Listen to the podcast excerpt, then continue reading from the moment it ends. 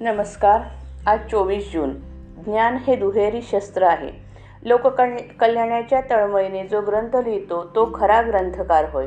वाचनात आलेले आचरणात आणून जो लोकांना सांगतो तो खरा वक्ता होय.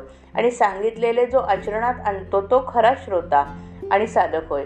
अलीकडे ज्ञानप्रसाराची अनेक साधने उपलब्ध झाली आहेत. त्यामुळे नको त्या ज्ञानाचाही विस्तार झपाट्याने होतो आहे. ज्ञान हे एक प्रकारचे दुहेरी शस्त्र आहे. कोणत्याही ज्ञानाचा बरा वाईट उपयोग तो करणारावर अवलंबून असतो. ज्ञान हे मुळात पवित्र आहे. जे ज्ञान नीती धर्म नीती आणि धर्म यांच्या पायावर उभे असते ते जास्त प्रभावी ठरते. सर्वांचे एकमेकांवर प्रेम वाढेल आणि सर्वजण एकत्र येतील असे ज्ञान असावे. श्रीमंत गरीब विद्वान अशिक्षित लहान थोर स्त्री पुरुष या सर्वांना एकमेकांबद्दल प्रेम आदर आणि आपुलकी वाढेल. असे ज्ञान वक व्यक्त झाले पाहिजे. द्वेष मत्सर वाढवतील नीतिधर्माला फाटा देईल असे ज्ञान पुस्तकात नसावे.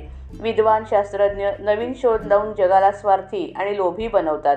त्यामुळे आणि त्यामुळे सर्वनाश होतो. जे ज्ञान समाधान देत नाही ते ज्ञान खरे नव्हे. जगाचे खरे स्वरूप ज्याने कळते ते खरे ज्ञान होय. देहासंबंधी जे ज्ञान ते व्यवहारिक ज्ञान. जे आहे जे जसे आहे तसे ओळखणे हे तत्वज्ञान. मी देहाला माझा म्हणतो. अर्थात मी देह नव्हे माझे घर रा म्हणणारा मी घराहून वेगळा ठरलो. जडत्व म्हणजे काय? देहाच्या ठिकाणी ममत्व हे जडत्व. पदार्थाचे यथार्थ ज्ञान ज्याला आहे तो शाळा व्यवहाराचे गूढ ज्याला कळते तो प्रपंची. जगाचे गूढ ज्याला कळते तो तत्वज्ञानी. सूक्ष्माचे ज्ञान होणे यात सुख आहे. आत्मा हा समुद्र आहे तर जीव हा त्याचा अगदी लहान थेंब आहे. त्याची ओळख होऊन आत्म्याशी समरस होणे हेच खरे तत्त्वज्ञान आहे.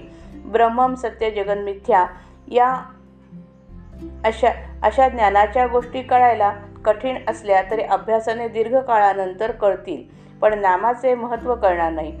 ते एक संतकृपेनेच कळते. नामावर विश्वास बसणे महाभाग्याचे लक्षण आहे.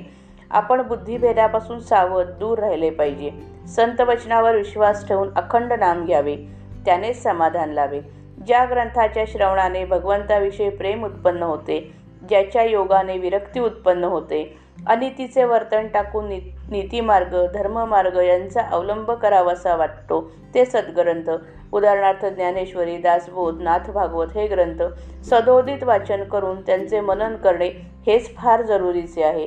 त्याने ईश्वर प्रेम उत्पन्न होते. अत्यंत कठीण प्रमेय असलेले जगातले ग्रंथ वाचावेत पण शेवटी अत्यंत सोप्यातले सोपे असे नामच घ्यावे.